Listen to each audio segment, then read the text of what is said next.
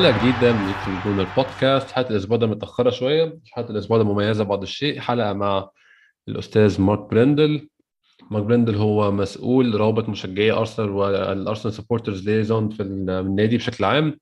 كل روابط المشجعين كل حتة في العالم والمشجعين في لندن. اتكلمت مع مارك في حاجات كتيرة جدا منها قصة ظريفة جدا بتاعت إزاي خد المنصب وإيه اللي حصل والمنصب أصلا بيمثل إيه.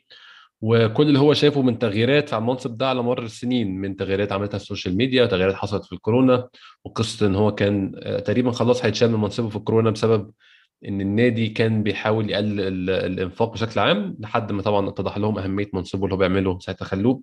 كلام كتير جدا عن ارسنال وتاريخ ارسنال وحاجات وقصص ظريفة جدا أي حد بيشجع ارسنال يحب يسمعها. أه بقى خدت بس خدت شوية وقت إن أنا أترجم الحلقة عشان الحلقة طبعا بالإنجليزي. خدت شوية وقت عشان أترجمها موجودة مترجمة للعربي على يوتيوب في يوتيوب كابشنز شغل الكابشنز هتلاقي الترجمة بالعربي مكتوبة تحت لكن طبعا في بقية الاماكن البودكاست كلها مكتوبة بالإنجليزي يعني تسمعها بالإنجليزي فقط طبعا. حلقة ظريفة جدا لو أي حد حابب يسمعها هنسمعها دلوقتي حالا ولكن قبل نبدأ الحلقة خليني أفكركم إن ايجيبشن جونر بودكاست دلوقتي برعاية مانسكيب دوت كوم مانسكيب دوت كوم هي شركة بتعمل مكن حلاقة صحي. يعني إيه صحي؟ يعني للجسد يعني اللي بيحلق دقنه واللي بيطلق دقنه الاثنين محتاجين الجهاز ده. آه طبعا بعتوا لي المنتج كجزء آه من قبل الرعاية كده جهاز ممتاز بيعمل بكفاءه ممتازة صحي جدا. آه سعره منطقي جدا جدا وكمان سعره هيبقى أقل كمان من المنطقي هيبقى رخيص جدا لو اشتريت باستعمال الكود بتاع البودكاست اي جي جونر بود اي جي واي جي أو ان أو ان اي ار بي أو دي اي جي واي جي أو أو ان اي ار بي أو دي نفس الهاندل بتاع البودكاست على تويتر. لو تشتري المنتج تخش على السايت بتاع مانسكيب دوت كوم وتغير فوق الريجن تخليها السعودية والإمارات عشان طبعا تتحاسب بالسعر العربي. هتحط الكود هتاخد خصم 20% وشحن مجاني تماما 100% مفيش أي فلوس شحن خالص. تاخد خصم 20% كمان على سعر المنتج. وكمان أي حد هيشتري باستعمال الكود ده هياخد تي شيرت أرسنال ريترو مجانا هتتبعت له برده دي بدون أي فلوس بدون أي شحن بدون أي حاجة خالص. تي شيرت أرسنال ريترو لأي موسم من موسم 72 لحد 2006 أي موسم من المواسم دي في تي شيرت معينة نفسك فيها هتتبعت لك بمجرد ما تشتري المنتج بالكود بتاع اي جي جونر بود بس أول ما تشتري المنتج خد سكرين شوت من ال من ال يعني من الانفويس أو سكرين شوت من الوصل إن أنت بيطلع لك بعديها أنت اشتريت من كونفirmation بس أنت اشتريت. سكرين شوت وابعتها لي على اي جي جونر بود برضه جيميل دوت كوم بقى أو ابعتها لي حتى في دي ام على تويتر وهبعت لك التيشيرت أول 8 هيعملوا كده هياخدوا 8 تيشيرتس في الأول. لسه معانا مكان في أقل من 8 اللي استعملوا البرومو كود لحد دلوقتي بس الأماكن بتخلص بسرعة فالحقوا بسرعة اشتروا بالبرومو كود بتاع ايجي جونر بود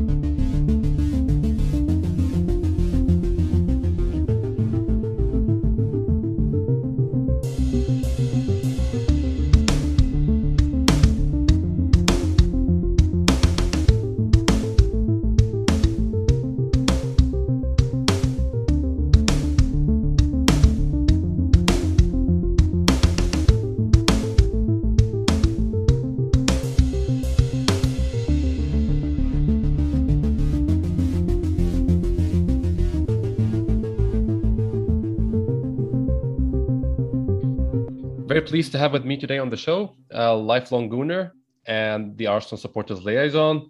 And from everything I've heard, one of the best people associated with Arsenal Football Club, Mr. Mark Brindle. Hi, Mark. Hi, pleasure to be here. Same here for us. Thank you. Uh, maybe I'm pretty sure you've told this story dozens of times, and I've actually seen one of them. But if you can tell us the story of how you became the Arsenal supporters liaison, how the uh, yeah, how you got the position, and because the story is uh, worth telling from what I've heard. Um, yeah, so I'm a long-term Arsenal fan. Um, I went, I went to my first game in 1971, so I'm rapidly approaching my 50th year of attending Arsenal games, and um, so I've done a lot of work with the club over the years from from a supporter perspective, uh, and I ran our local supporters club. Um, and um, yeah, I used to deal with a lady called Jill Smith, um, who some people might remember, uh, who still goes to games. I was actually with her on Saturday at Brighton. Uh, she's like Mrs. Arsenal, and um, yeah, I used to always say to her, so, and and only jokingly, I used to say, I'd love your job, Jill. And um, in the thinking that she would never retire or never, you know, I, felt, I thought that literally they would carry her out of Arsenal Football Club before, you know, she ever left. Um, and uh, then one day I got an email and it said, uh, Jill Smith is retiring. And at that time, I was running my own business in financial services in, in the City of London. And I've been doing that for about 23, 24 years. And quite frankly, I was very bored with it. And, um, you know, it was just a way to earn a living. So when this opportunity came along, I thought to myself, you know, should I apply for it? I did have my doubts because, you know, I was 50 years old at the time and um, I didn't have a degree. Um, you know, and it looked like that's the way the club was going, looking for people with degrees in marketing and what have you. Um, but my wife said, "Well, you know, why don't you apply?" Yep. So I did apply, and uh, I rang um, Jill's boss, a lady called Sue Campbell, who again I'd known for a long time, and I rang her the day after that we got the email, and it said, um, and I said to her, "Oh, Sue, you know, I'd like to apply for the uh, uh, Jill's job as she's leaving." And Sue went very quiet on the phone, and I thought, "Oh no, I've upset her." and um, uh, and she laughed and she said, "No, it's because you took a day to, to ring me up. I'm a bit disappointed in you." but then she said, "She said you've got to go through all the process. There's no favouritism. Um, I know they were hundreds and hundreds of applicants, um, and uh, so I had a first sort of mini interview by phone and it was all these like strange questions. And I, I literally thought it was somebody having a joke with me because it was things like you know who is the arsenal captain? And uh, where do we play our home games? And, and i was thinking these so questions. Yeah. yes i think they're really strange like you know and i thought somebody somebody's somebody's playing a joke on me. Um, and put the phone down didn't really think of it, anything more about it. Time drifted by. And uh, we were getting up towards the start of a new season, and I, I remember saying to the wife, "I saying I was really disappointed that you know Arsenal didn't even come back to me. Um, you know, I thought it's you know not the way Arsenal do things." Um, and then I had to ring Sue about something else, about the new season and some plans we had for supporters, make it you know doing some tifos and things, and yep. um, we. Um, uh, so, and at, the end of the conversation, I just dropped it in. I said, "Sue, I was, I was a bit disappointed that Arsenal never got back to me." And she said, "Oh, I'm really sorry, Mark, but I've been off sick for the last three, months." Uh, um, so again, I thought, "Oh no, I've really put my foot in it this time." and, and um, she said, um, "Well, what we'll, you'll be they'll be in touch with you in the next couple of weeks. Now I'm back." So the interview process started from there. Um, had about five or six interviews. Uh, got down to the last three, and I think at that stage, I, all the way through it, I thought to myself, I, am not going to get the job. Hmm. Um, mm. So I wasn't nervous, uh, and uh, it was only at the last three I thought to myself, I've got a chance. And um, so I went into that interview, and um, it was in Highbury House, which is the offices next to the Emirates yep. Stadium. Yep. Uh, and uh, so after the meeting, this was on a, a Thursday, Thursday afternoon, and um, so Sue's taken me out to the lifts at Highbury House and said, "We'll let you know by Monday because we know it's been a very long process and you want to know." And I said, "Oh, that's great, really great, Sue. I've really enjoyed it, you know." And uh, we go from there. So we're standing by the lifts in Highbury House, and only one lift is working, so it's quite slow. And um, the doors to the director's offices open, and, and out out walks Mr. Friar, who's the club secretary for many many years. Yeah, yeah. Um, uh, and he walks out with um, Frank McLintock, who ex Arsenal captain, and my son's named after Frank. Uh, and um, he introduces me. Sue introduces me to both of them really great. Frank McLintock's telling me about his golf swing for some strange reason, uh, asking me if I play golf, and I'm thinking this is really like weird. And then the doors open again as we're still waiting for this lift, and Liam Brady walks out. So two of my all-time heroes. So I'm in the lift with them going down, and we're chatting away. And um, as I walked out of the offices, I thought to myself, well, even if I don't get the job, what this More than enough now. What a day!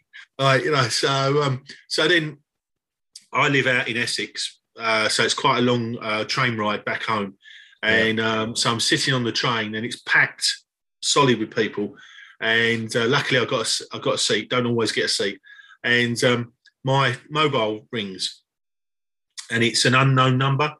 So I I thought somebody was trying to sell me something or you know Yeah. insurance or something. Telemarketer So I just-. Yeah. yeah, I just cancelled it. I thought, you know, I'm not talking to people on the train. Um, then it rings again, and I'm thinking, oh, like, you know, and it's Sue Campbell Mobile. And my personality, I immediately thought, I must have forgotten something. I must have left something at the office. Yeah. And she's ringing me up. So she and she goes, Mark, are you somewhere quiet at the minute? And I said, Well, not really, Sue. I'm on a packed train. She said, Can you go somewhere? quiet?" I said, No, I can't. It's like we can't move. And she said, Well, we've had a chat and uh, we don't want to uh, wait until Monday. Um, we'd like to let you know you've got the job. And so I'm like, you know, speechless, absolutely speechless. And uh, Sue's going, Mark, Mark, are you still there? Are you okay? And I'm going, oh, so I don't, I really don't know what to say. I'm just like so emotional. And all the people around me are sitting there going, what's the matter with him? He's, we've got a, we've got a madman on the train, and um, very, very. That's a very English reaction, by the way. yeah. Um, yeah.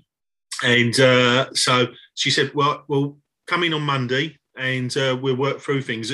And she said, by the way, do you want to know what the salary is? And I said, well, I'm, you know, it, Not, uh, not I- I- I- wouldn't, wouldn't matter. Yeah. no. And she said, well, you shouldn't have told me that, really, should you? And I said, no, but I know you you'll treat me fairly. So so anyway, Yeah. so that's that. So put the phone down. Like I'm obviously like so excited, and um, Yeah. I thought I've got to tell the wife. Yeah. and it was school holidays at the time. And she was down at the park with my youngest son, who's called Freddie, named after Freddie Ljungberg. Um, and and um, he uh, he's in the skateboard park. So uh, he's on his skateboard and she's standing watching him. And um, so Freddie's there with his mate, and his mate says to Freddie, he says, Fred, is, is your mum okay? Right. And Freddie looks over and she's just jumping up and down, going mad because I text her. I sent her a text. I thought I can't Yeah. ring her because I'll Yeah. just burst into tears. So I sent her the text and um, she's going mad. And Freddie turned around to his mate and said, Yeah, she's always like that. and and that, that's the story of how I came to get the job at Arsenal. So What a story. Yeah. Story fitting, of course, to, to the position, which is quite important actually for uh, lots of fans around the world. I think Arsenal as a club was not this global. I mean, you, of course, as a lifelong fan, uh, 50 years, you understand that throughout the 90s, maybe the start of the 90s and 80s, Arsenal was not really a global club. The, that kind of changed, I think, around 96 with the coming of Arsene Wenger, going into the 2000s. Lots of foreigner players coming, uh, joining the club. Of course, their countries normally support Arsenal. Nwankwo Kanu, for example, Nigeria has a huge following of Arsenal. Yeah. Uh, there's a huge following here in, in Egypt, of, although we do have, we only now have uh, Mo Elneny, of course. A huge following in uh, Saudi Arabia, KSA, uh, sorry, Saudi Arabia and Kuwait. Um, also, the United Arab Emirates. All, all over the globe, people are supporting Arsenal. Um, as someone who has been involved with supporters and fan bases even before you got the position, how did you see the shift in support or the type of supporters following Arsenal being from more or less London people to ev- uh, well people all over the globe basically? Well, I think um, I think Arsenal had a distinct advantage uh, with the when the, the the globalization of the game started, and I think you know you're you're totally correct. Arsene Wenger was a big factor in that, and also the, the the birth of the Premier League um, and the TV rights from there. Um, but Arsenal, um, London is a very multicultural city.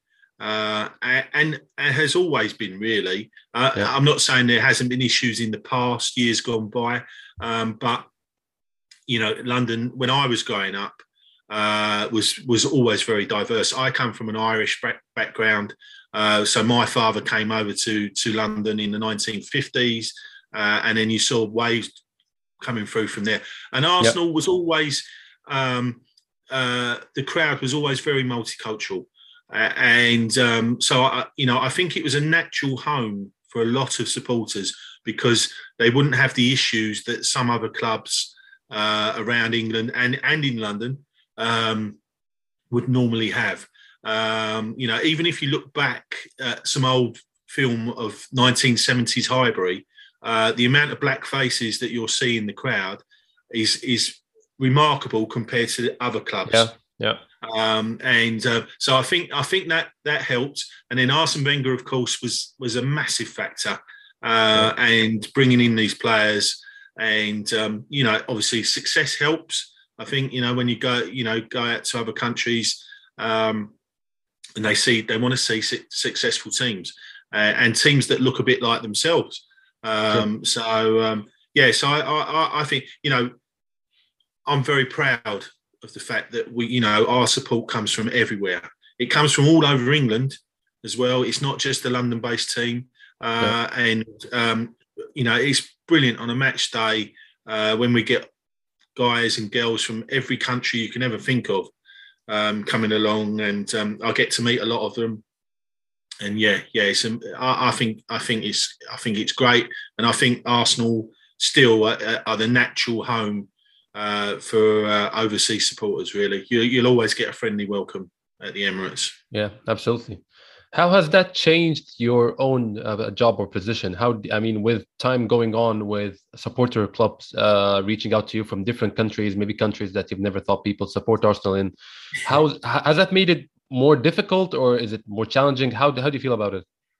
Yeah, sometimes it can be more challenging because um, you know there there are so many now and obviously they all want a piece of the club. And being uh, some of those guys as well, you know, you mentioned Nigeria, for instance, uh, some of the African clubs that yeah. that you know, in effect, they they they're never really going to get to the Emirates.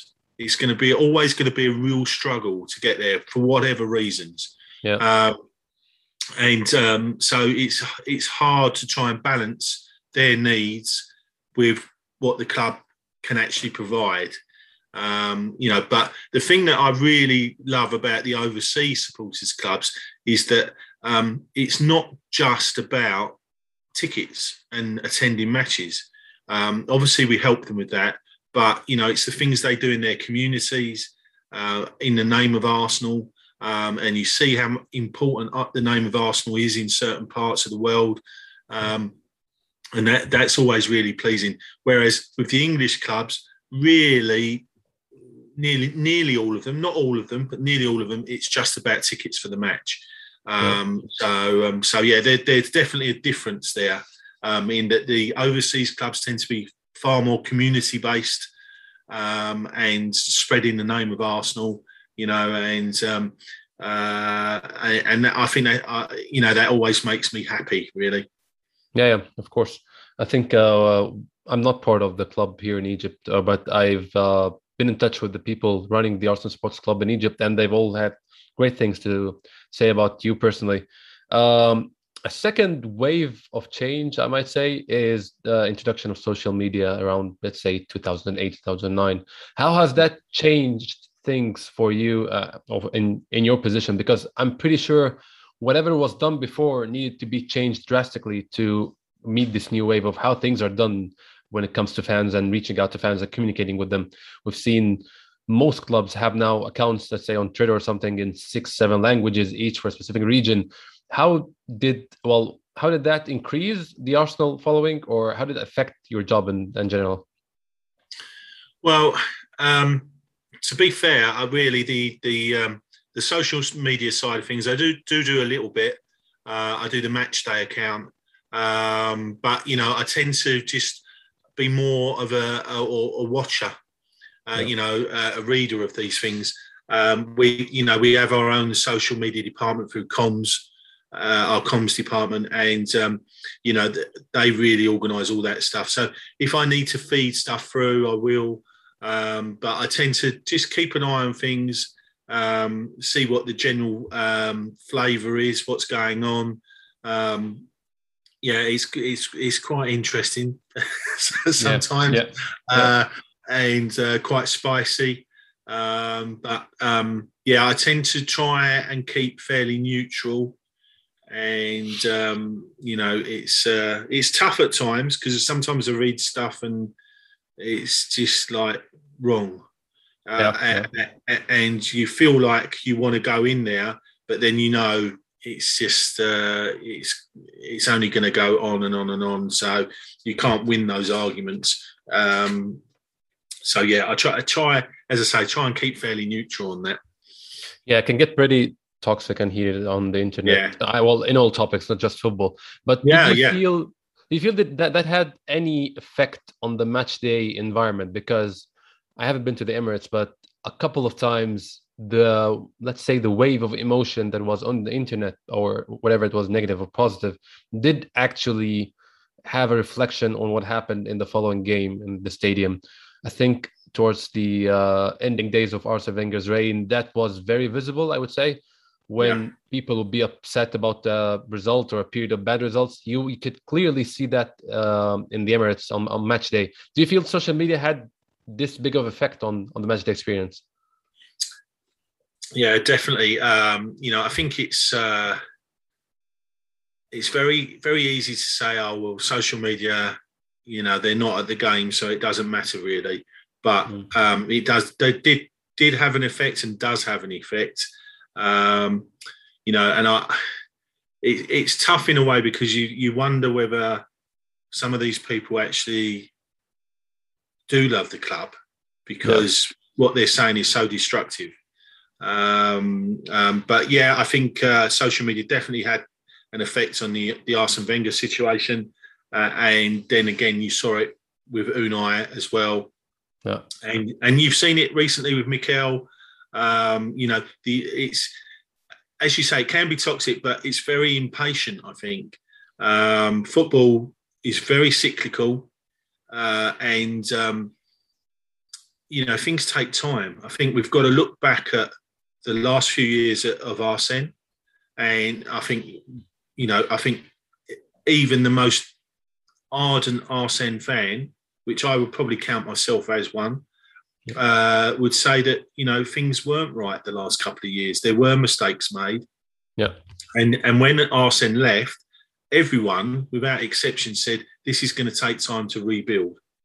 Um, you know, they tried it with Unai, it didn't quite work out.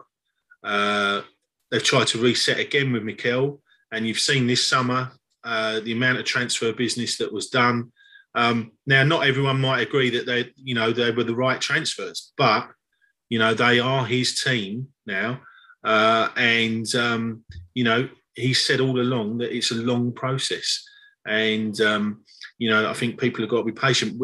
At the end of the day, we we haven't got the money of a Chelsea or a Man City or even a Man United. Um, so we have to look at other ways of doing things, uh, and uh, you know I think that's what they're doing at the minute. But whether again whether people will be patient enough uh, to to give them the opportunity to see if it's successful is another matter you know um, so so yeah i think it's a very very interesting well it's always interesting but you know, I, yeah. I, I can see um, I can see light at the end of the tunnel, definitely. Um, but again, it's going to take a bit of time. Yeah, yeah. We we hope that um, yeah that light is closer than we think, but yeah, it's good that we're going in the right direction at least.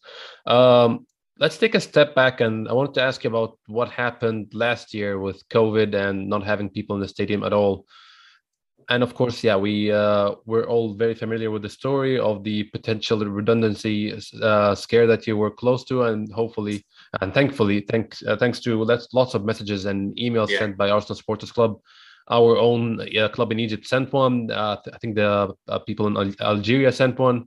In different Middle Eastern countries, we did try to help as much as we could, and thankfully that was reversed. How was that period when it came? Of course yeah uh, the redundancy part was pretty uh, scary but in general once you realize that we will not have fans in the stadium for a significant amount of time how did that affect your daily work your daily uh, routine or yeah how did you feel what changes did you feel that you need to make to weather the storm basically yeah so a major part of my working week is obviously match day, um, and as you say, that that went completely. Um, so um, you know, we weren't even allowed to go into the offices, working from home all the time. Um, so yeah, it did lead to a big shift.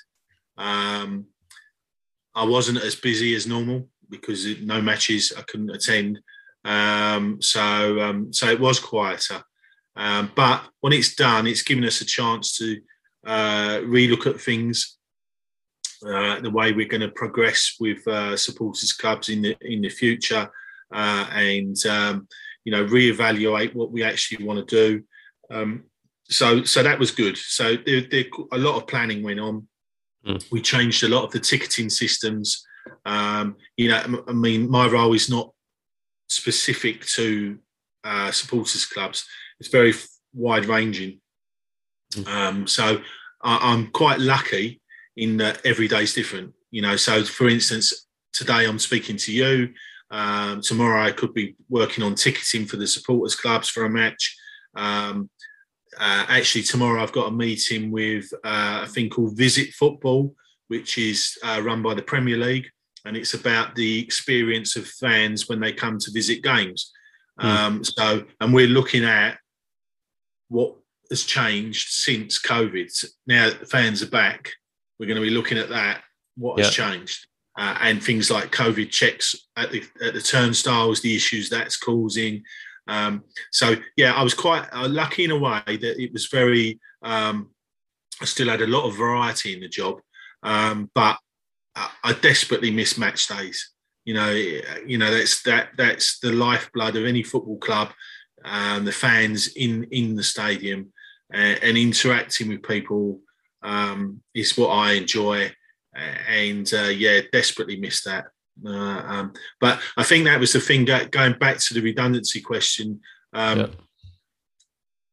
What happened really was because of all the change uh, at the club, the new um, management structure, whatever you want to call it, they didn't really realise what I did.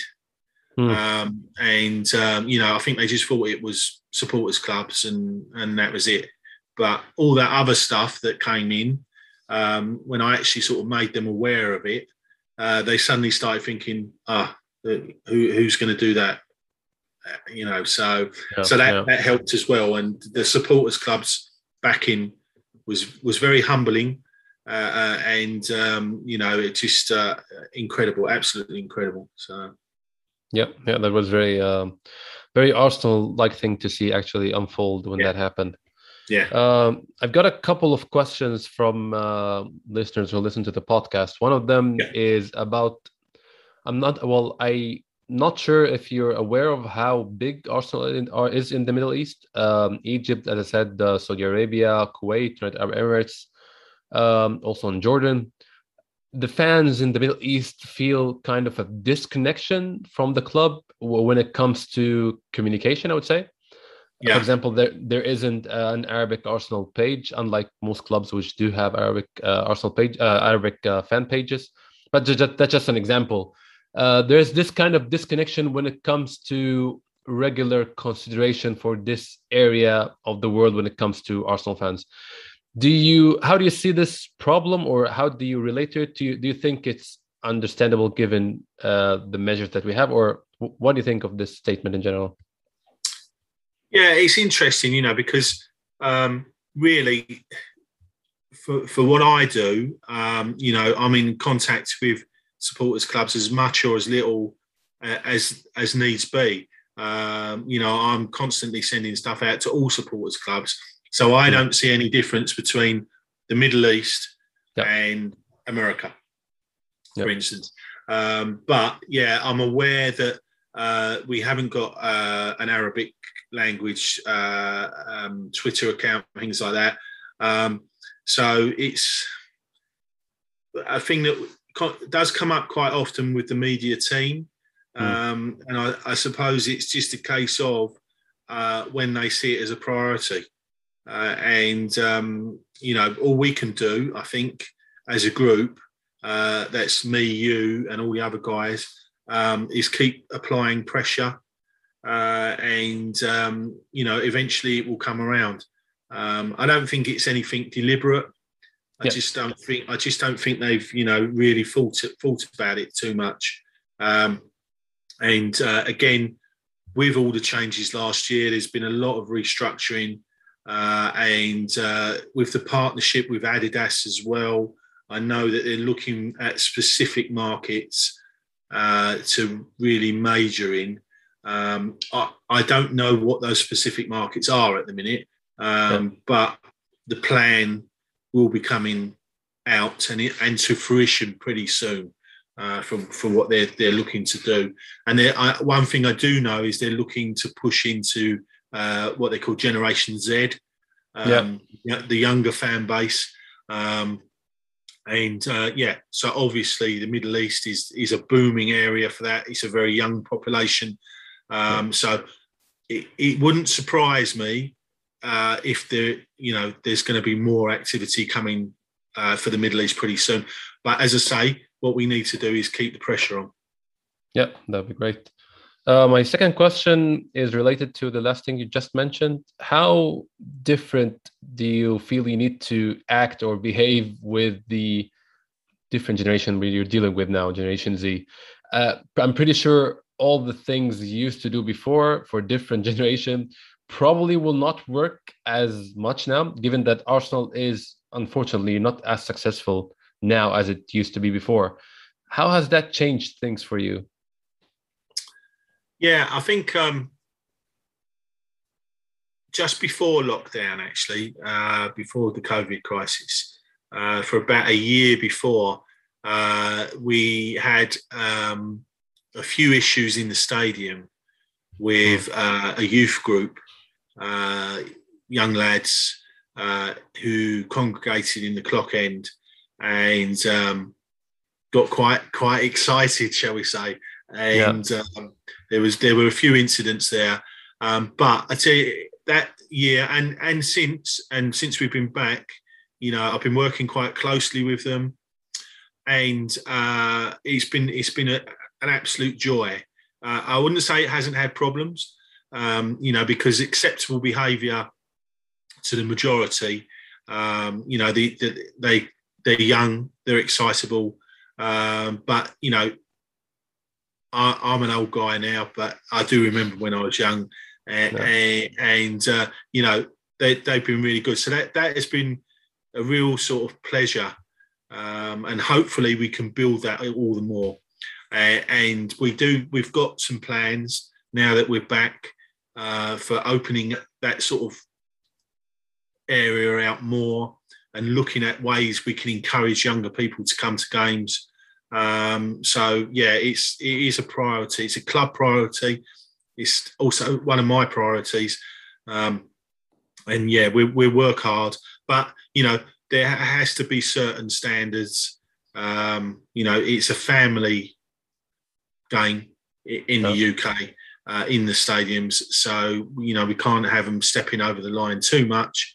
Um, but you know, yeah, get get as many younger people in there as we can, get the atmosphere going, uh, and um, yeah, I think it's I think it's great.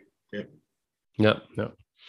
Um, one last question, so I wouldn't take uh, so much of your time. Uh, we had one of our uh, yeah Middle Eastern fans who actually goes to games, and the question is regarding uh, safe standing and whether there are any measures to introduce this uh, to the Emirates, given that the clubs got the I think this season the green light from the uh, authorities to put that back in.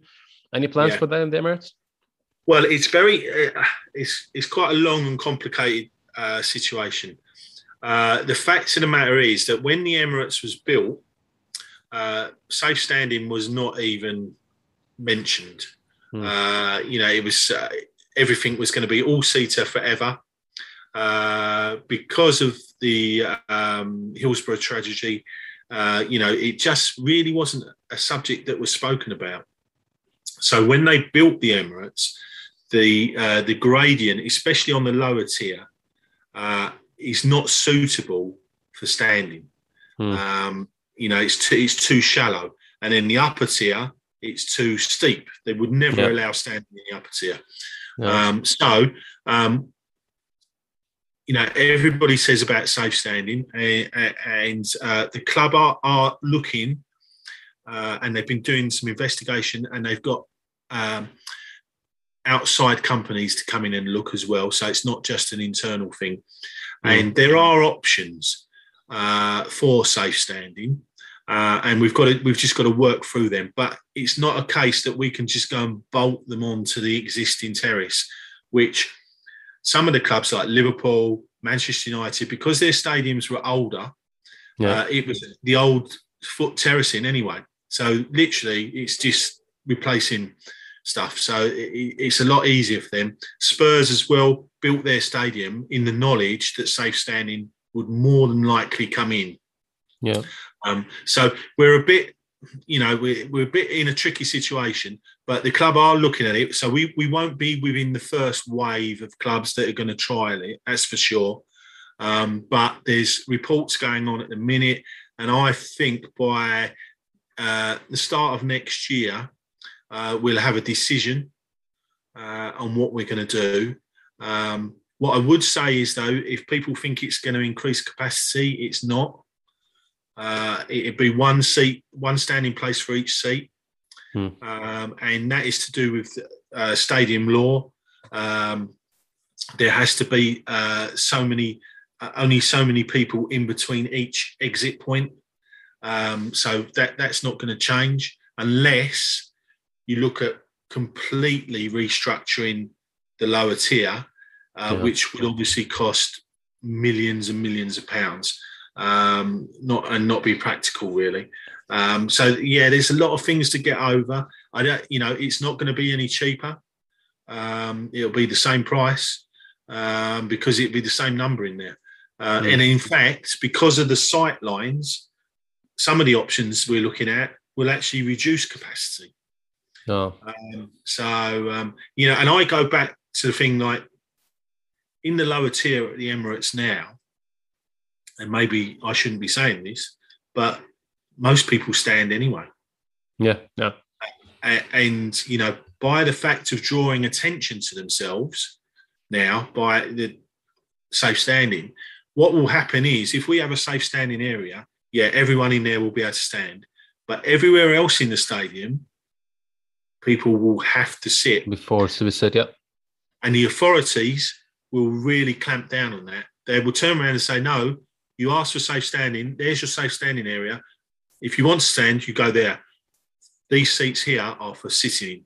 So you know, there's a lot of problems, a lot of Yeah. problems to come. But you know, I think the club the club wants to do it, but um, you know, there are there are issues. Um, but I know it, the, it's really moving now and I think we'll get some get some news by early next year. We're talking with the fan groups Hmm. about it, and uh, you know, so um, I think yeah, it won't be too long, but I don't know if everyone's going to be happy with what happens. Yeah. We will have to wait and see. Yeah.